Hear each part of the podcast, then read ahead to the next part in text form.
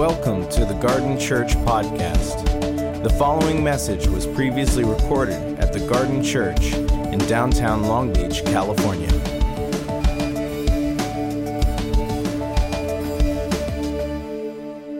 Good morning, everybody. It's great to be with you. I uh, am a former friend of your lead pastor, Darren's. Um, backstory to that is a number of months ago, he called me up and said, Hey, we're doing this series in tandem with Reality San Francisco on the empowering presence on the Spirit of God. Will you come and teach for it? And I said, Yes, um, because I love the Spirit and because in November I'm wearing a t shirt. Welcome to Southern California. You have no idea. You're from here, you just think that's normal. It's not normal. Um, there's a whole other world out there where it's just not like that. So, um, it was an easy yes. I love your community. I love what God is doing here. And so I was all excited to come. And then a few weeks ago, I called him up and said, Okay, so what do you want me to teach on? And I'm just, I assumed when I said yes, he would give me prophecy or healing or, you know, one of the good ones. And you're a guest speaker. Like, there's kind of like, there's a little of a social cue there, you know? And um, so he said, I mean, I say like I just come to serve, but I don't actually just come to serve. I, I, come to just, you know, do what makes me look good. And, um, and so he said, Oh, oh, what weekend are you here? Oh, you're on for tongues. Thank, thanks, Darren, so much. And then I called up my buddy Dave up in San Francisco, and we're all friends, or we used to be friends. And, um, and he said, Oh, it's perfect. The way it worked out, you're here one Sunday, you're at the garden the next weekend. We're just going to have you do tongues at both churches. So now I'm, I'm, I'm the tongues guy now. I'm just on the West Coast tour of weird sermons. So, on that note, please turn in your Bibles to Acts chapter 2.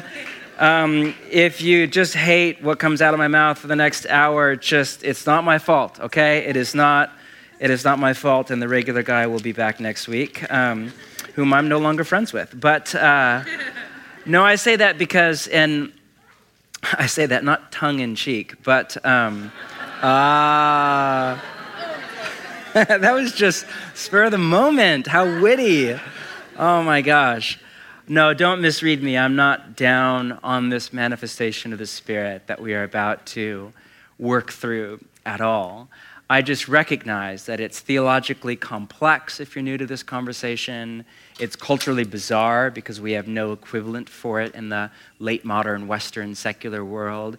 And it's emotionally loaded for a lot of people. If you grew up in a church tradition where this, there was abuse of this, um, either through the practice of it or through weird theological, like a ban on it or whatever. I just recognize this is a tender spot for some of you in the room. So um, let's just work through what the New Testament has to say with the easy yoke of Jesus, just a calm, relaxed trust in Him and His vision for us, and see what God would have for us. And at the end of the day, whatever you think about this manifestation of the Spirit, it's about prayer, and prayer is, as always, about a greater depth of intimacy with the God that Jesus called Father. So just set aside some of the weirdness. I'll do my best to debunk a little bit of that, and some of it is just weird. Um, but I'll do my best to set that aside. But remember, the heart behind this entire conversation is just what would it look like to have more intimacy with the Father? And my guess is that you're here this morning either because you ache for that, you want more intimacy with God, or you're here so you at least want to want more intimacy with God. And the beauty is God meets us where we're at, not where we should be. And so wherever you're at with God this morning, just welcome on behalf of the Garden Church that I will never visit again because I'm no longer friends. so this is our last time together. So welcome. And let's start off in Acts chapter 2, verse 1. When the day of Pentecost came, that word Pentecost is where we get the word, the moniker Pentecostal, because of the story we're about to read. They were all together, the followers of Jesus, in one place. Suddenly, a sound like the blowing of a violent wind came from heaven, filled the whole house where they were sitting. And they saw, notice the language, what seemed to be like tongues of fire that separated, this is Hebrew imagery, and came to rest on each of them. Now, all of them were filled with the Holy Spirit. The key word in this story is the word all. Again, we skip right over it. If you're a first century Jew, this is radical. If you've been reading through the story that we discover in the library of Scripture, you know that so far the Spirit has not been on all of the followers of God, but on a select few on a Moses, on a prophet Jeremiah, on a judge Deborah, not on all. This is a new chapter in the story of God, a whole new epoch, really in human history, where now the Spirit of God, which is just code for the God's empowering presence, is no longer on a select few, a prophet, a priest, a king, but on all the followers of Jesus. And the next line is, and they all began to speak in other tongues. There's a footnote there in my translation of the Bible. Look down at the bottom of the page. It can also be translated languages as the Spirit enabled them. Not Rosetta Stone, whatever this is, it's something else. Now they were staying in Jerusalem, God fearing Jews from every nation under heaven. So, this is a famous Jewish feast. Two thirds of all Hebrews are living outside of Palestine at the time. So, who knows that for sure thousands, if not tens of thousands, of followers of Yahweh are in town for the feast from all over the Greco Roman world. When they heard this sound, a crowd came together in bewilderment because each one heard their own language being spoken. Utterly amazed, they asked, Wait, aren't all the people speaking here Galileans? Then how is it that each of us hears them in our native language? Parthians, Medes, Elamites, residents of Mesopotamia. That's a thousand miles to the east. There's a whole Bible nerd thing there. That's where the Tower of Babel was. That's where the division of language. I just don't have time to go into it. It's cool. Judea, Cappadocia, Pontus, Asia, Phrygia, Pamphylia, Egypt, way down in the south. That's where the followers of, of God came out of uh, in slavery. Parts of Libya near Cyrene. Visitors from Rome Rome, it's a thousand miles to the west. Both Jews and converts to Judaism, Cretans and Arabs, we hear them declaring the wonder of God in our own tongues or languages. Amazed and perplexed, and people have been amazed and perplexed about this phenomenon for a very long time, they asked each other, What in the world does this mean? Now, before we talk about what in the world does this mean, all I want you to notice is that the Spirit comes and what happens? They all speak in tongues. And this is not a one off. Turn over to chapter 10, just a few pages to the right in your Bible, Acts chapter 10. If you know the story of Acts, chapter 10 is the fulcrum point, the before and after story. This is the story about the movement of Jesus outside the ethnic boundaries of Judaism to the Greco Roman world. So, because of the story that we're about to read the tail end of, how many of you are not Jewish? As far as you know. Yep, you're here because of this story that we are about to read the end of. Take a look at verse 44. While Peter was still speaking these words, in context, speaking the good news about the availability of Jesus in his kingdom to non Jewish people, the Holy Spirit came on, there's our word, all who heard the message. The circumcised believers, which is code for Jewish. By the way, like I think we should bring this back. Just some of us call ourselves the circumcised believers, others are the uncircumcised believers. I just like what a bizarre thing to identify as. Like we think identity politics is, politics is a little bit weird. This is a whole other level. We're like, all of you circumcised believers, uh, that's just so weird. The circumcised believers who had come with Peter were astonished that the gift, and notice that word there is singular, we'll talk about that in a minute, of the Holy Spirit had been poured out even on non Jewish people and the Gentiles. For they heard them speaking in what? Tongues and praising God. There it is again. The Spirit of God comes, and what happens? They all speak in tongues. One more. Turn over to chapter 19, a few pages to the right. Chapter 19, verse 1 while Apollos was still at Corinth. So now we're well up into the Greco Roman world. This is in modern day Greece. Paul took the road through the interior. He arrived at Ephesus. Paul's this Jewish rabbi. So we're just, we're way off the map. He found some disciples, and you're thinking, oh, disciples of Jesus. No. And he asked them, Did you receive the Holy Spirit when you believed? They answered, No, we've not even heard that there is a Holy Spirit. We missed that podcast. We were out of town on a road trip, whatever. Paul asks, Well, then what baptism did you receive? John's baptism, they replied. Oh, Paul said, John's baptism, if you know that story, was a baptism of repentance. He told the people to believe in the one coming after him, to get ready for that is in Jesus. On hearing this, they were baptized in the name of the Lord Jesus, meaning they became disciples now, not of John the Baptizer, but of Jesus himself. When Paul placed his hands on them, the Holy Spirit came on them, and they spoke in what?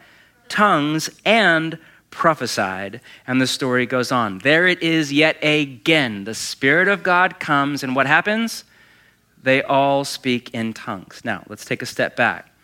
There is no doubt, just a cursory reading of Acts and the writings in the New Testament, there's no doubt that when the Spirit of God comes on men and women, doesn't matter your ethnicity or your gender or your socioeconomic status, when the Spirit of God comes on people, they speak in tongues. It is a one of the byproducts is they speak in tongues. But listen carefully, it is not the byproduct. There are 22 stories, my math is right, in the book of Acts alone about people who become disciples or apprentices of Jesus of Nazareth. In three of the 22, we read they speak in tongues. None of the other ones. So you just now you've just read every single thing in the book of Acts on speaking in tongues. You're, you're an expert on this subject now. So it happens, people are filled with the Spirit and speak in tongues, but it doesn't always happen. On that note, just to begin, there are three teachings on the subject of tongues or other languages that float around in the American church subculture that we just want right off the bat to say no to. The first is this if you don't speak in tongues, you're not filled with the Spirit. And that's just not true.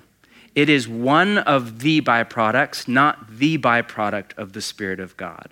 Secondly, if you don't speak in tongues, you're not even saved. As crazy as that sounds, it comes from a more fringe, hardline Pentecostal group of the church, but that is a full on teaching that's actually on the books for one major denomination in the United States right now. So this is out there. And again, we just say, heck, no to that. Then on the flip side, like way over on the other side, is the teaching that tongues are, and the language that is used is, quote, not for today.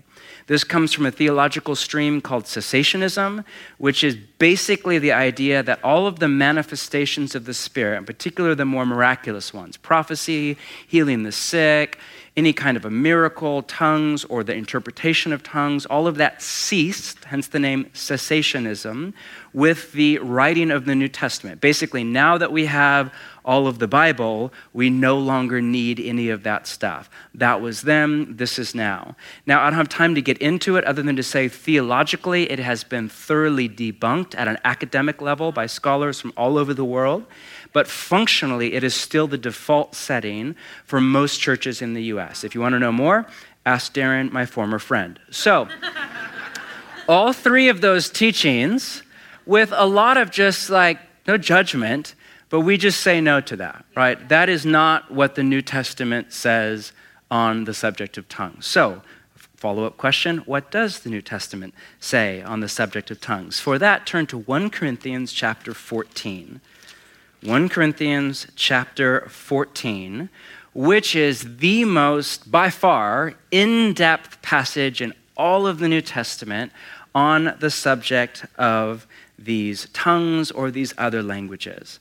Now, um, this is a letter that, if you're new to the New Testament, this is a letter. It's not an essay, it's not a theological textbook, it's a letter written by that Jewish rabbi Paul to the church that he planted in Corinth a number of years later. Now, just a few things you need to know before we interpret. And basically, all I have to do today is walk you through, kind of line by line, a 400 verse chapter. Um, a few things you need to know. One, this chapter is a compare and contrast between the manifestation of tongues and what Paul calls prophecy. All right, so the plan is to work through it this week with a focus on tongues, and then I think next week with a focus on prophecy. Secondly, in chapters 12, 13, and 14, Paul is dealing with chaos in the weekly gathering of the Corinthian church. So, this is about tongues, but it's not about tongues in your kind of early morning time with Jesus and Chemex or whatever. This is about this time, this space right here on a Sunday morning or with your house church on a Thursday night or whatever. That's the context, okay? Finally, and this is key, listen carefully. The Corinthians have the exact opposite problem to your church and mine. So, in the church in Corinth, most everybody was speaking in tongues in public and the weekly gathering was wild and spasmodic and freaking out of control. In a church like yours and a church like mine, we tend to have the exact opposite problem. Am I right? Where a lot of us are not speaking in these other languages at all, not even in private, definitely not in public. And the weekly gathering is like, oh, there's an impromptu thing that we apologize for, but it's most definitely not wild and crazy and out of control. Does that make sense? So, all that to say, if Paul comes off a little snarky or a little negative or a little down, don't misread him. He's not down on the manifestation of tongues at all, and neither am I, and neither are we. It's just in context, he's dealing with the exact opposite problem. Does that make sense? A few key things. Now you're ready. Let's do it. Chapter 14, verse 1. Follow the way of love. So, whatever this whole next thing is about, it's about love. Wow. And eagerly desire, and then in my translation, the NIV, it's gifts of the Spirit, especially prophecy. Now, that phrase, gifts of the Spirit, or some of your translations have spiritual gifts, is one word in Greek. It's pneumatikos. Can you say that? Mm, pneu. It's like weird. P N. It's kind of it's weird from this Greek word pneuma, where we get the word, where we get the English word pneumatic. It's the word for spirit. Now, because of how, this is a, an odd Greek word, and because of how it's translated into English, the most common language for all the stuff the Spirit does in your life and in mine is spiritual gifts or the gifts of the Spirit. But Gordon Fee, who you don't need to know that name, but he's essentially the leading Pentecostal scholar in the world up at Regent University in Vancouver, BC, a prolific author, he makes a compelling case that pneumatikos should not be translated spiritual gifts or the gifts of the Spirit. That a far better translation is, um, his recommendation is either spirituals, which is the most literal translation of the Greek into English is pneumatikos, spirituals, or it can be translated spiritual things or spiritual people, or my personal favorite is stuff the Spirit does. That's just so just so lowbrow. I love it. Very Portland or Long Beach. Just stuff that the Spirit does. Now, I far prefer any one of those translations spiritual, spiritual things, spiritual people, stuff the Spirit does over spiritual gifts. Why? Um, because when a lot of people hear the language of spiritual gifts, which again is an English translation, the word gifts is not there in the Greek. And when a lot of people hear that, what they think of is spiritual superpowers. So it's kind of like you're filled with the Spirit and then you become like a Christian X Men or something like that. And it's like, oh, what's your spiritual gift? And we mean, what's your spiritual superpower? And somebody's like, oh, it's prophecy. And another person's like, oh, I got healing. Jealous? You got healing? and then, and then somebody, somebody's like, administration. And you're like, oh, sucks to be you. Right? This, this dude's over praying for the sick, and you have Excel. Have fun in the office, you know?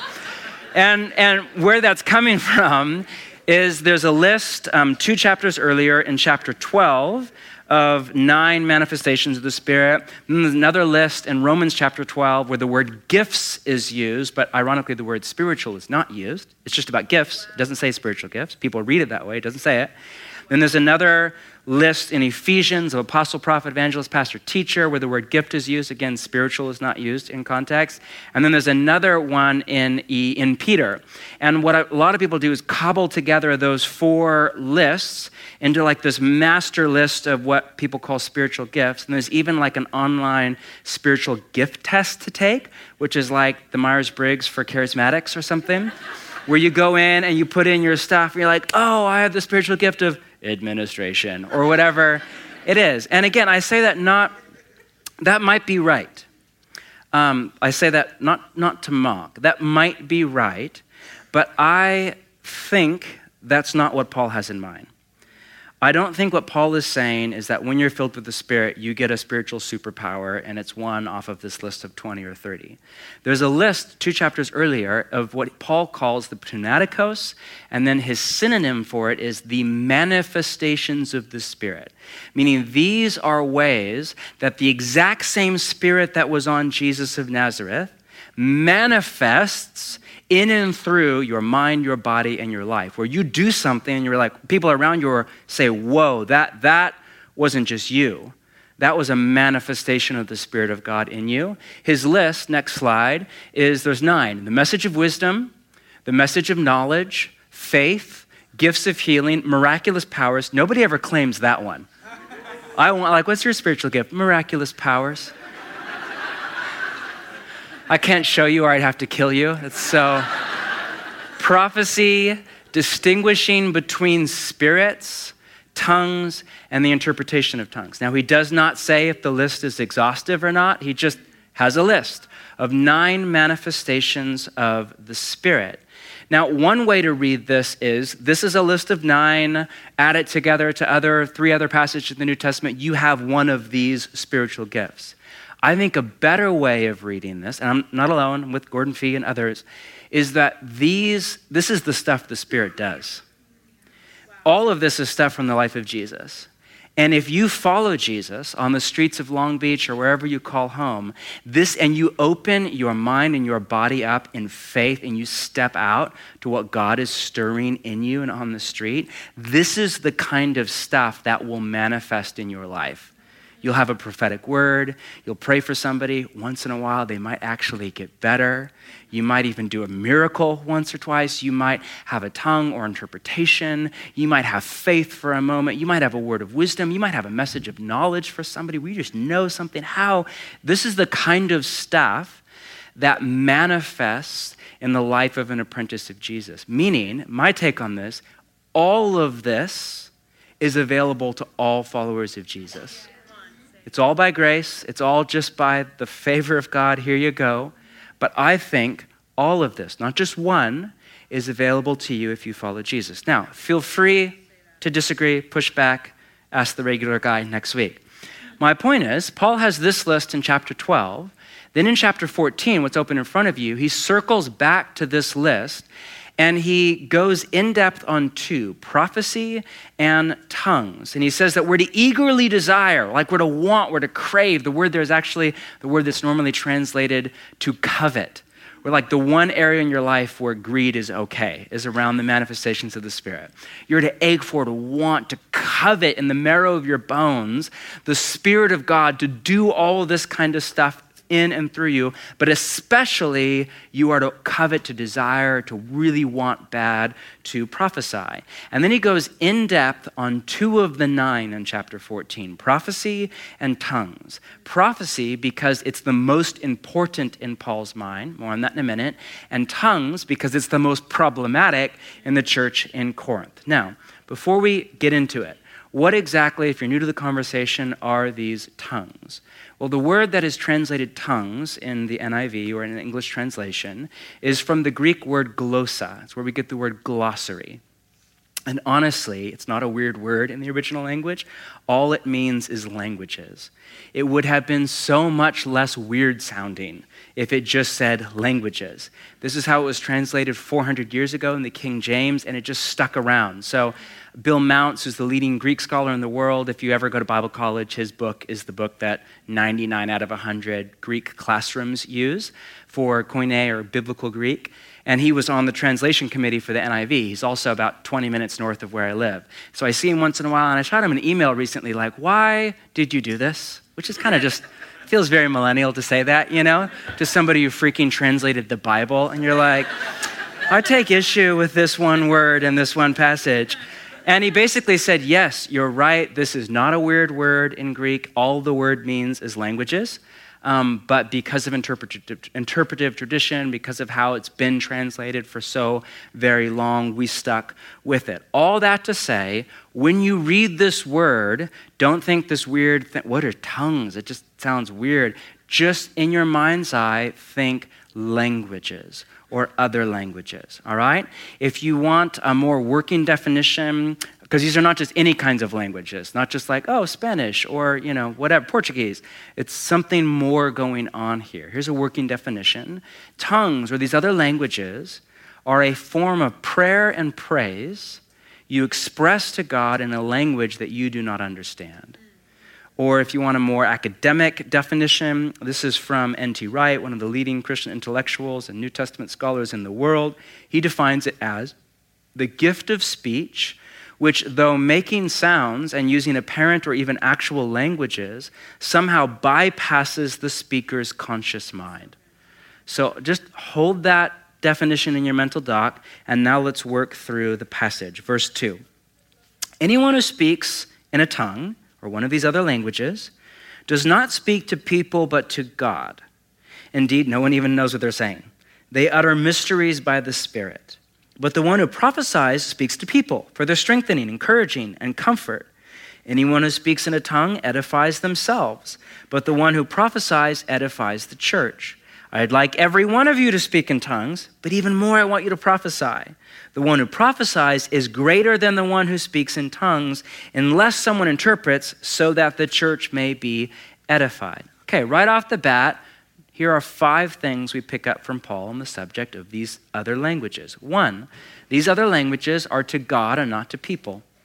Quote, anyone who speaks in a tongue does not speak to people, but to God. So if you're ever in a context where there's space for that in some kind of a gathering, and somebody has a tongue and another person says, I have an interpretation, one of the ways to know if that is an interpretation or if it's just a prophetic word or if it's just somebody in need of attention, and it can be all three or anything else, is to say, oh, is the interpretation to God? Or is it to somebody in the room? If it's to somebody in, in, the room, more likely that person is hearing a prophetic word, not hearing an interpretation. Does that make sense? Secondly, these because prophecy is to other people, tongues are to God. Secondly, these languages don't make any sense, at least not to the speaker. No one understands them, so you don't know when you're praying, you don't know what it is that you're saying.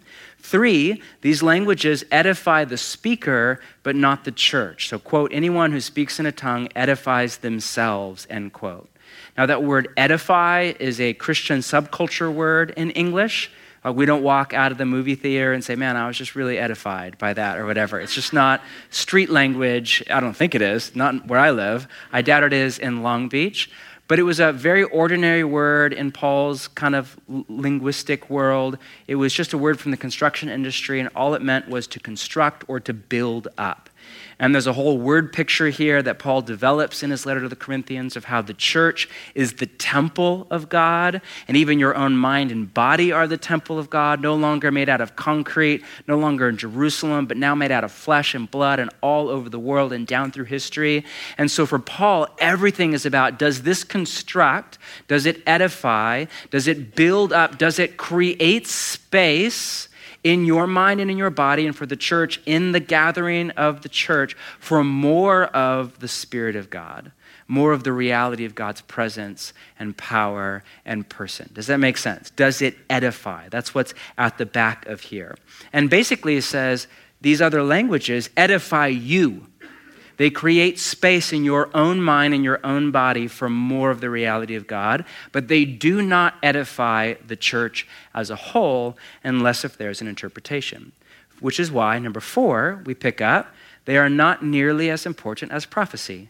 I would like all of you to speak in these other languages, comma, but even more I want you to prophesy, end quote. So in Paul's mind, there's a, there's a metric system. Not all of the manifestations of the Spirit are created equal. Some are way more important than others. And as far as we can tell, for Paul, prophecy is at or near the top of that list, and these other languages are at or near the bottom. That doesn't mean they're not important, it just means they are not nearly as important as, say, prophecy or healing or something like that. Finally, in Paul's mind, ideally, everybody should speak in these other languages. I love that line. I would like for every single one of you to speak in tongues, end quote. Again, this comes back to how you interpret pneumatikos Are these spiritual gifts, read spiritual superpowers that you have or do not have, and you have one on the list? Or are these manifestations of the Spirit of God? And all, at least that list of nine, all of this stuff is open to you. If you apprentice under Jesus, you have the Spirit. You are on about what Jesus is on about in Long Beach or wherever you call home. Is this the kind of stuff the Spirit of God does in you? Again, I think it's the latter. Now, there's a lot, and we're just in paragraph one. Let's keep reading. Verse six Now, brothers and sisters, if I come to you and I speak in these other languages, what good will I be to you unless I bring you some revelation or knowledge or prophecy or a word of instruction? Even in the case of lifeless things that make sound, such as the pipe or the harp or the guitar or the piano, how will anyone know what tune is being played unless there is a distinction in the notes? Again, if the trumpet does not sound a clear call, who will get ready for battle? So it is with you, unless you speak intelligible words with your tongue. There's a little play on words there. How will anyone know what you are saying? You'll just be speaking into the air. Undoubtedly, there are all sorts of languages in the world, yet none of them was without meaning. If then I do not grasp the meaning of what someone is saying, I am a foreigner to the speaker, and the speaker is a foreigner to me. So it is with you. Since you are eager for gifts of the Spirit, again in Greek, pneumatikos, the stuff the Spirit does, try to excel in those manifestations that edify, that build up, that construct space in the church for the presence of God. That's the idea at the back of it. Now, this paragraph we just read is Paul's case for why we should only speak in these other languages in the weekly gathering if there is an interpreter. And if not, we should just keep quiet, right? This is Paul's case. Again, this is not really a problem at the Garden Church, but just go with Paul. We pick up some cool stuff. And he basically has um, three metaphors for why this is so. The first is music. So, um, how will anyone know what tune is being played unless if there is a distinction in the notes? End quote. So, for is this on over here? For music to make, there we go. For music to make sound, this is, I know, just enough to get in trouble right now. Um, for music to make sense to the ear, it needs, those of you that have music theory class at some point, needs two things. It needs a key, so here's the easy one C.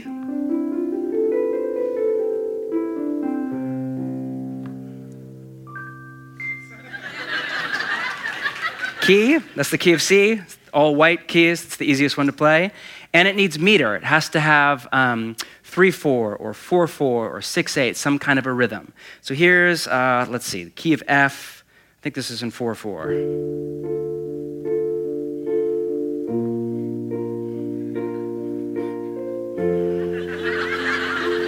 I'm a 30 something white male. Everybody in my demographic wants to be Chris Martin, right?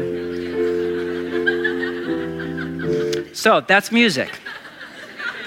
That's, I'm dating myself right here. But that's music. And the documentary is out Wednesday night, in case you're around. Um, so that's what, and who doesn't love music, by the way? That might not be your jam, but every, like, I've never even heard that. I'm 25. How old are you? Um, but everybody loves music. Now, when there is no distinction in the notes, when there's no key and there's no meter, you have this.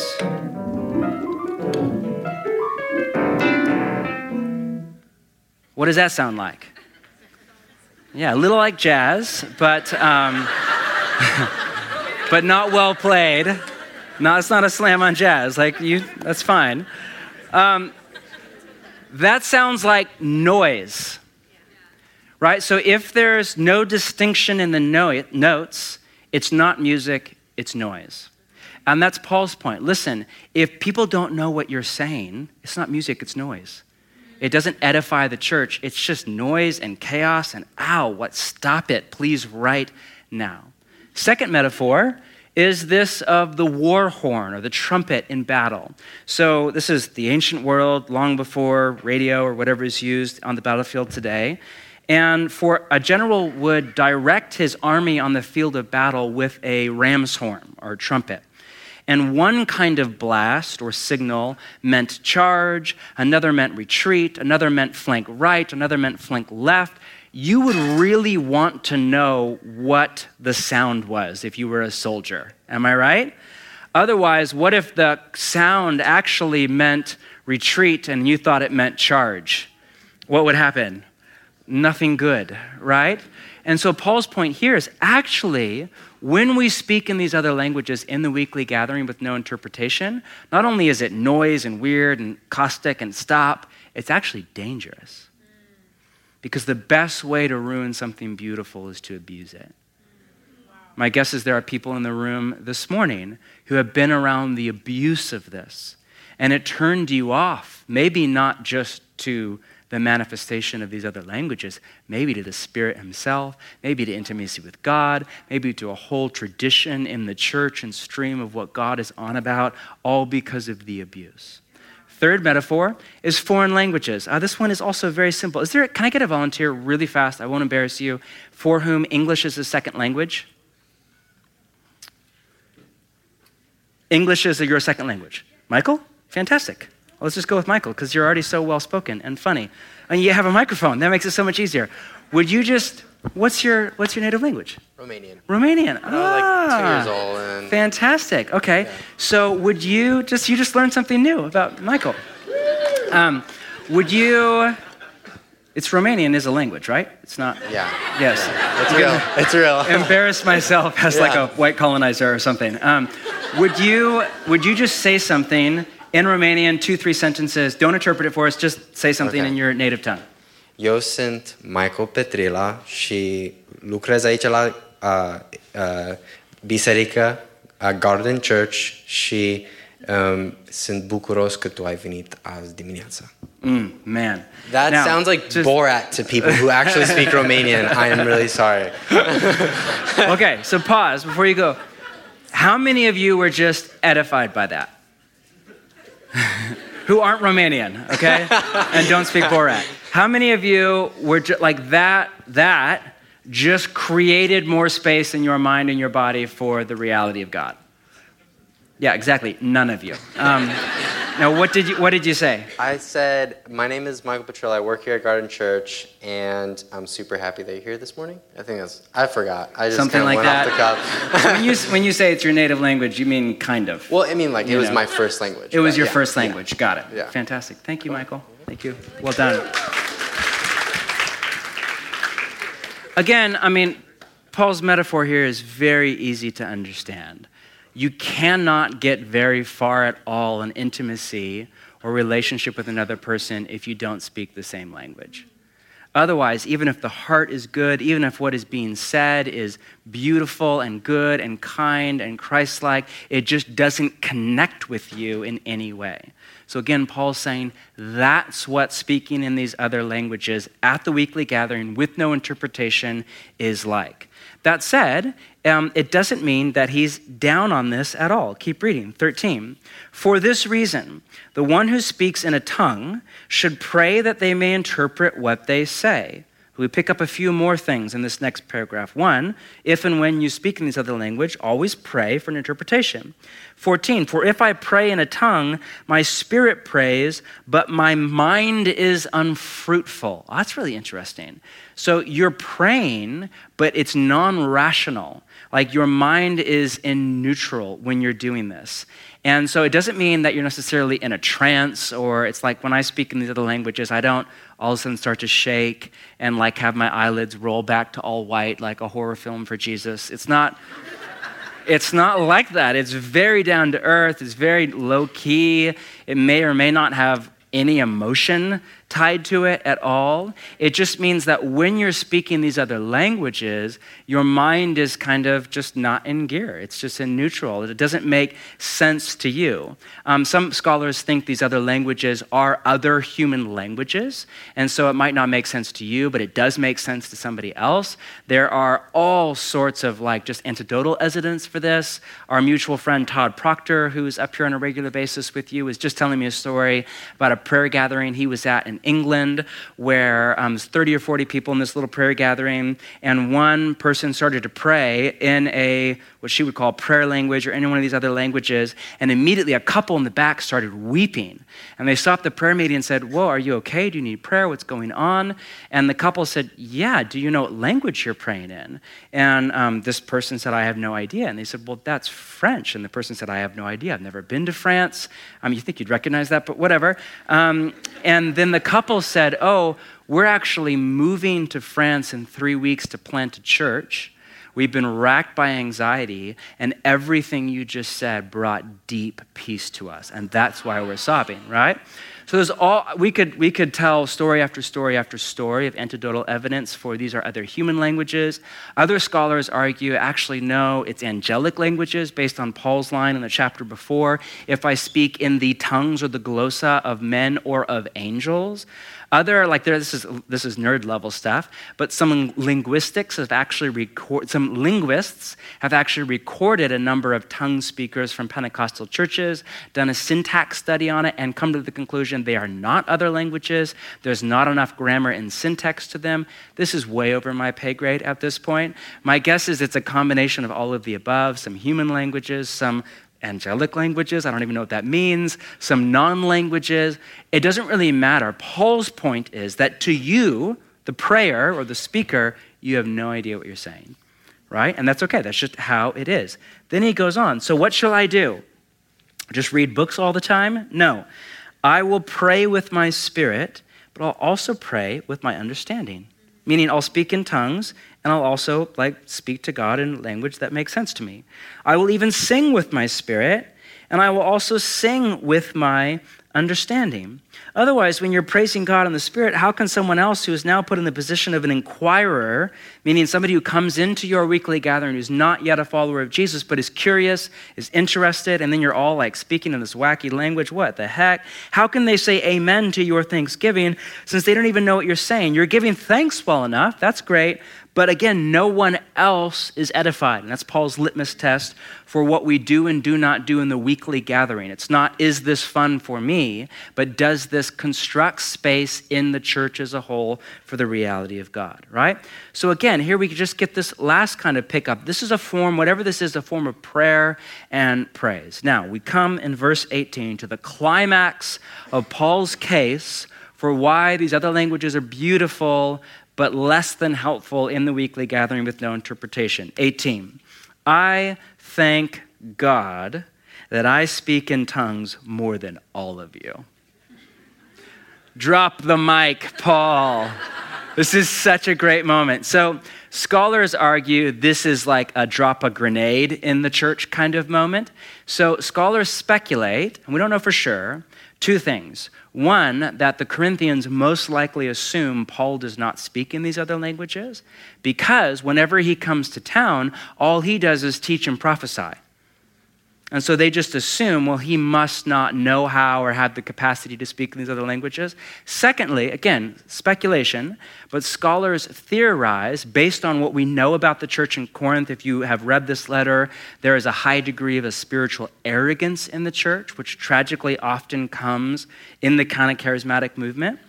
And scholars speculate that the Corinthians assume they are more spiritual than Paul is, because again, they think he does not speak in these other languages.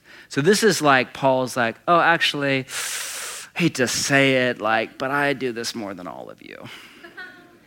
but then he goes on, but in the church, meaning, and he means in the weekly gathering, I would rather speak five intelligible words to instruct, I'm a teacher, others, than 10,000 words in a tongue.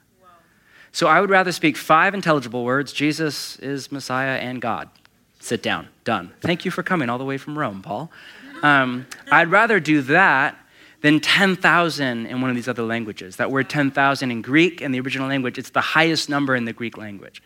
So in English, like you could translate that then a bajillion. Or I don't even know what the highest number is in, I don't know. It's like it has math in the upper right hand corner, whatever it is. Um, I would rather say five words than a bajillion because nobody else is edified. And this is essentially Paul's philosophy. Oh, I speak in these other languages. They are one of the manifestations of the Spirit. I'm all for it. I want all of you to have this experience of intimacy with God.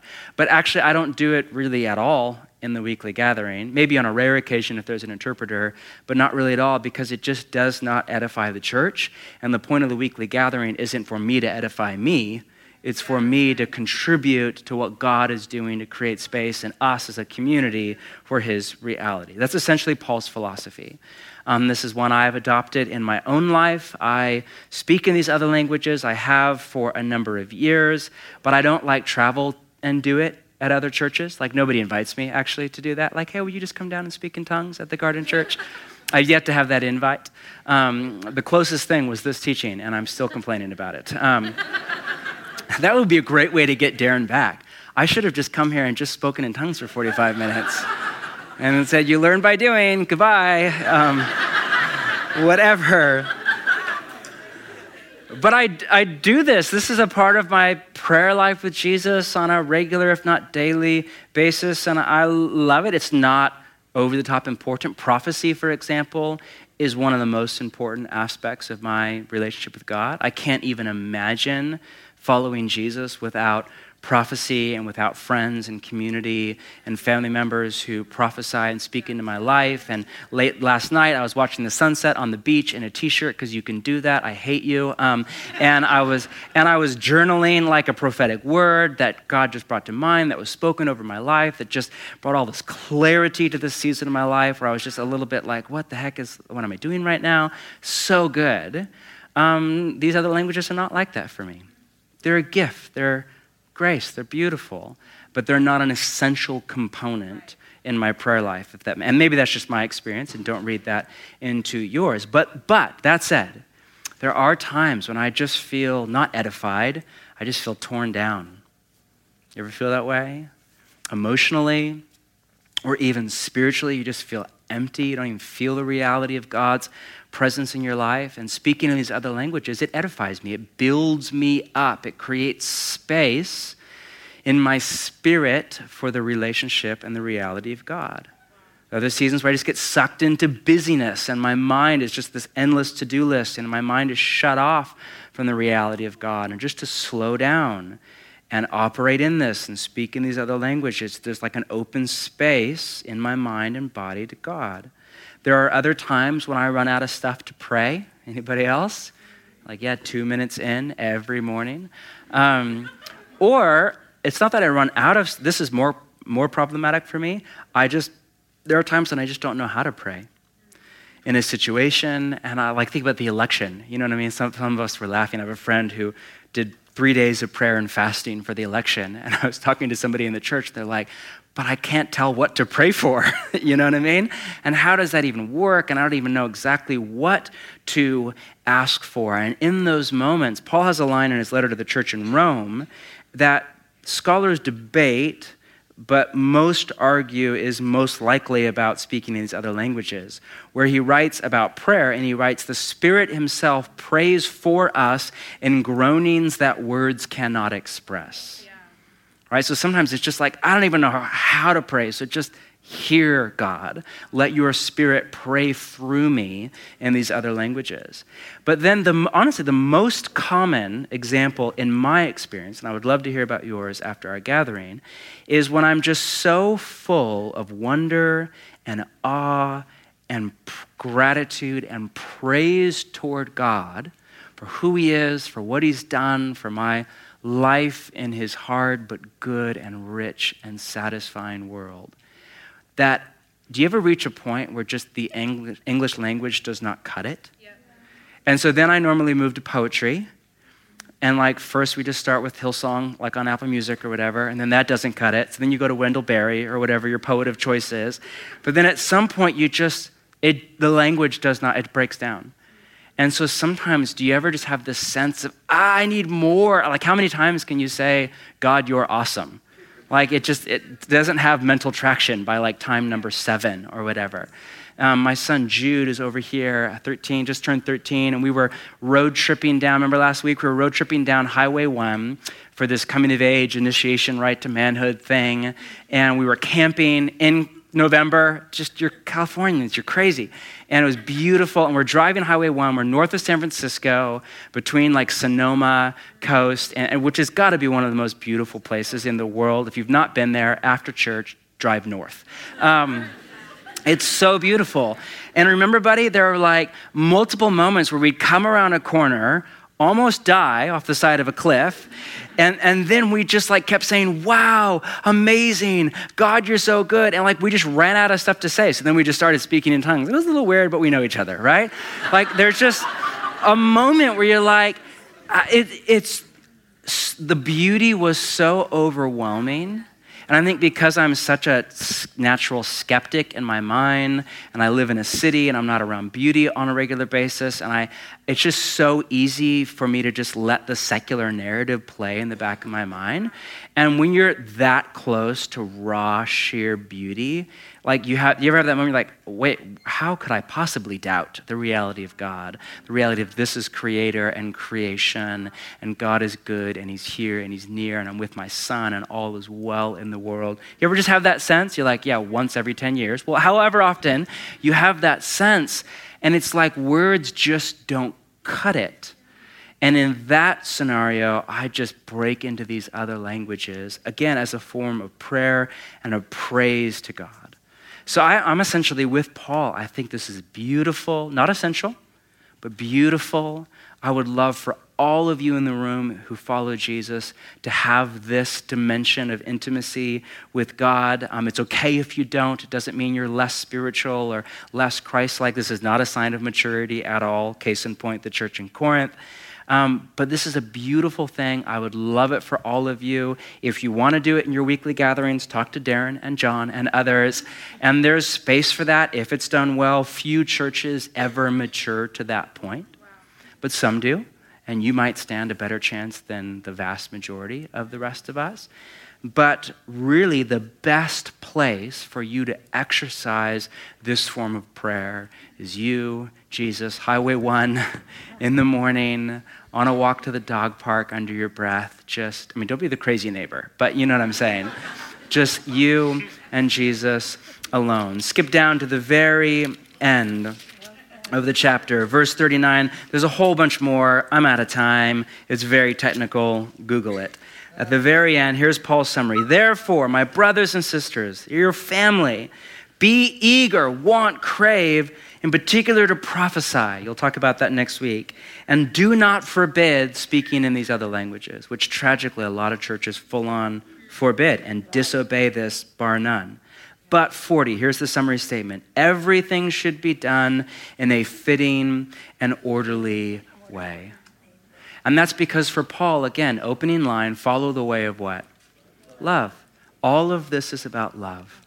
All of this is about a greater depth of intimate, relational, loving relationship with God the Father and with your brothers and your sisters to your right and to your left.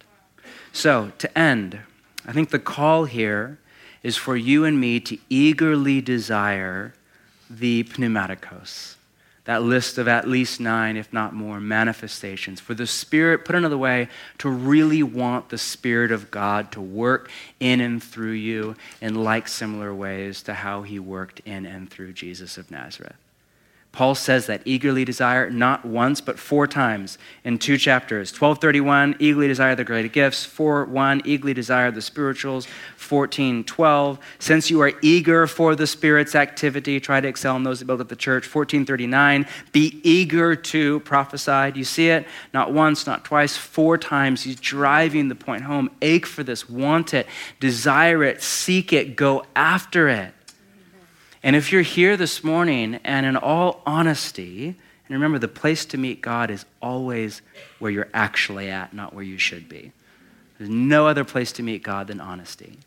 And if, in all honesty, you are not here, you don't eagerly desire this, you think it's weird or wacky, or you just don't really care, you'd rather go watch Man in the High Castle after we're done, or go out to brunch, or whatever your thing is, then meet God there for whatever reason. Maybe it's because of some kind of a trauma from your past or upbringing or the abuse of this manifestation of the Spirit, and it's an emotional trigger for you, and you need inner healing. We would love to pray for you in just a minute for inner healing over you. Maybe just because um, the way you're wired, you're more like a little bit less emotional, a little bit more logical, which often, and I'm that way, makes it a bit tricky to be in a more kind of charismatic or spirit of God expression of church like mine, like yours.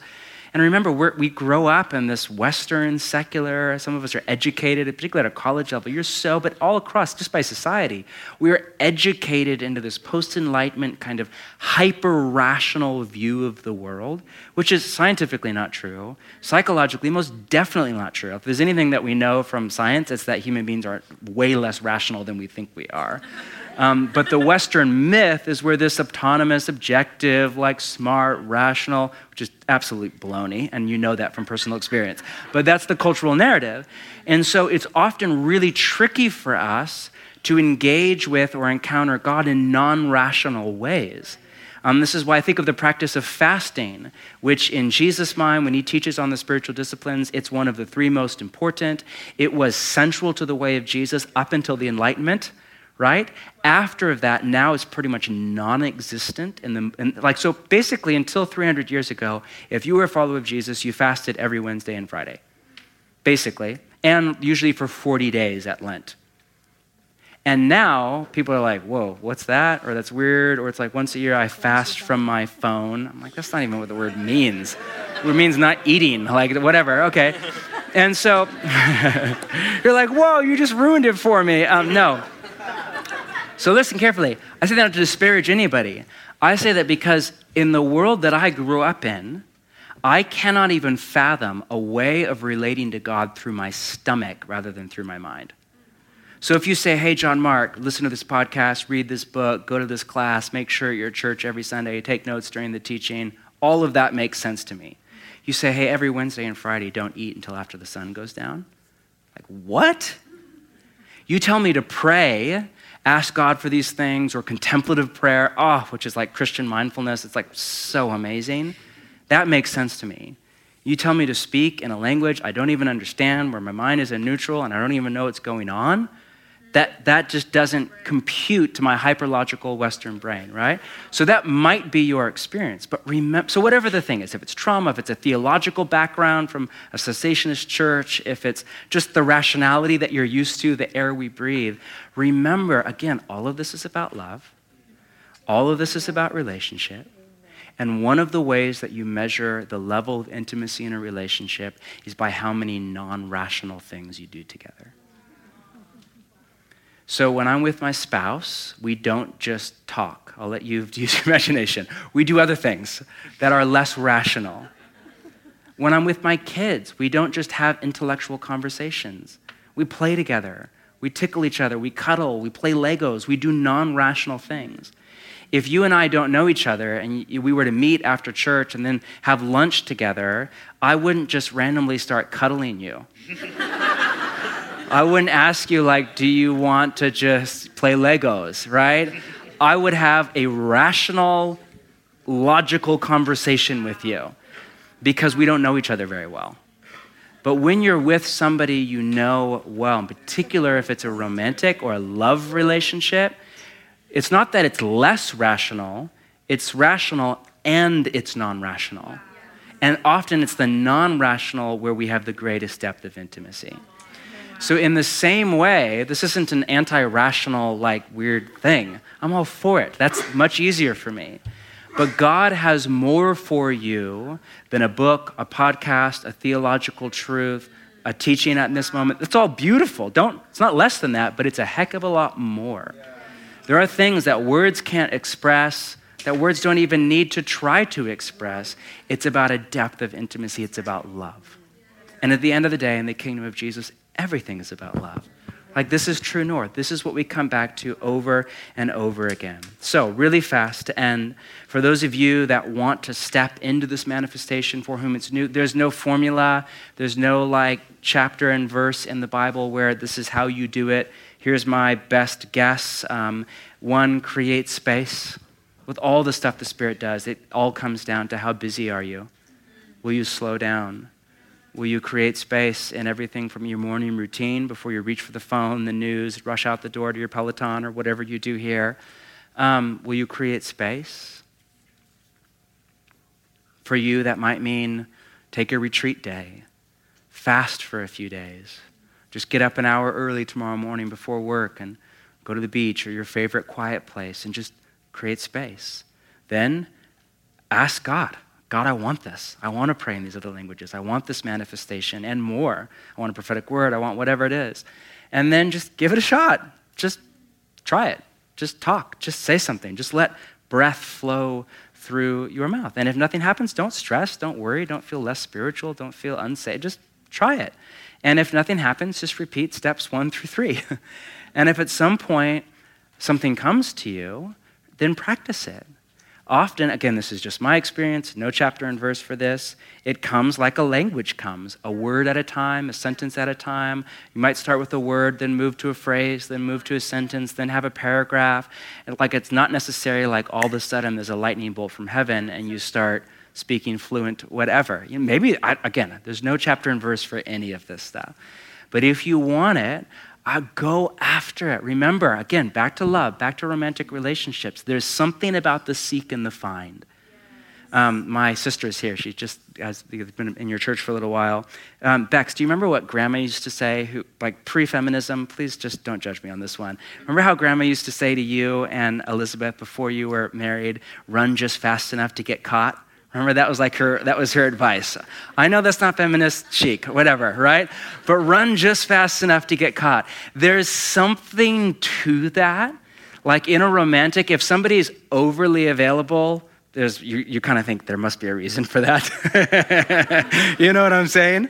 Um, but like the ones that are the most, there's something to this like pursuit of somebody that you're falling in love with. And, and, it's not that somebody is hard to get, or I mean, maybe it's that, but it's not in God's case. I think it's that that itself is an expression of love. And so I think God often runs just fast enough to get caught, not because he's aloof or too cool for school or you have to earn his, like, but simply because it makes us step out of the crowd, step out of the noise, step out of the busyness, and pursue Him to a quiet place of intimacy. So for me, I remember the first time I did this, I just, after hearing a teaching on this, I set aside a day and I literally climbed a mountain. It was actually more of like a hill, but I was 18. It felt like a mountain. and um, I'm not, not athletic. And I just remember hiking up this hill mountain thing and just praying and asking God for this. And I remember at one point, halfway back down actually, just a word came to me, then a phrase, and that's all it was. Three words by the end of the hike. And three words turned into four, turns into five, turned into a part of my prayer life, right? So there's something to this. Just go after, seek, pursue God. Where to do this? Well, for sure, just in private you, Jesus, in the morning, on a hike, on your drive to work. For sure, secondly, in times of worship by singing. It's a beautiful context if it's not a distraction to the people around you. I love to hear that at our church. Um, three, in times of intense prayer. Uh, like, I, I do think there is a time and a place where you just are contending for spiritual breakthrough, where even if there's not an interpretation, there's some power or some potency in this. Um, I remember our mutual friend Mike Pilavachi. You guys know Mike? He's been here before from the UK, a British leader, crazy prophetic guy. Darren and I have been learning a lot from. He was telling me this story about he does this event called Soul Survivor. It's like four or five thousand students in the summer out at this camp, and they do Holy Spirit stuff at the end of the teaching. And he gets to that end part, end part, and they start to prophesy and heal the sick. And there's a Romanian there who comes from this hyper conservative back, cessationist background where tongues was demonic and that was what he was taught. And so he's weirded out by all of it, gets up, starts to walk out the back. Now, there's 4,000, I think, people in the room. So Mike doesn't even see that, but Mike's up on stage and just randomly has the sense to pray in one of these other languages. Not, I've, never, I've been around Mike a lot. I've never seen him do this on stage, been to our church. He's never done this, thankfully. Um, this is not his default, but he just really has this sense to offer. This is a great example of a tongue in the weekly gathering. And um, so Mike just speaks in his prayer language. This dude walking out the back door stops dead in his tracks, is arrested by it. And what Mike, unbeknownst to Mike, is speaking is in ancient Romanian dialect. and he quotes verbatim a scripture that this young high school boy, his dad has tattooed on his back. What? This happens, people. This happens. By the way, like, why can you get a back tattoo but not speak in tongues? What kind of, what kind of subculture is that? Come on, I don't, I don't get that. So there is a time intense prayer. Um, I've done this before in an exorcism once, or in the weekly gatherings. If they're, you're like, whoa, I'm out of time. I don't have a story for that. It happens, people. It happens. My point is, I don't know how Paul would do this with however many hundred people are in this room in Long Beach. I mean, his church was very different 30, 40, 50 people, and even there he was wary of it. My point is, this is something that is not, a, it's not at the top of the list but it's on the list. Yes. It's not essential for you to have intimacy with God at all, but it is an opportunity yes. that you're all invited into a deeper, and I think really, if I have nothing else to leave you with today after this teaching, that was way too long. Um, but hey, I didn't want to give it in the first place, okay? Um, but if there's anything to leave you with, it's just that. Whether it's, this looks like languages for you as the next step, or whether this looks like a new morning routine where something happens before you reach for your phone or go to the gym, or whether this looks like just a new level of honesty with God and prayer, I think the invite of God to you and to your church is to a greater level of intimacy. Not just to a new spiritual toy, but to a greater level of intimacy with God. This is one medium for that. There's a whole lot of other ones. That's the call. Whatever you're ready to take the next step into, take the next step. And this is the beauty of our pastor, our good shepherd Jesus. He meets us where we're at, not where we should be. Thank you for listening to the Garden Church podcast.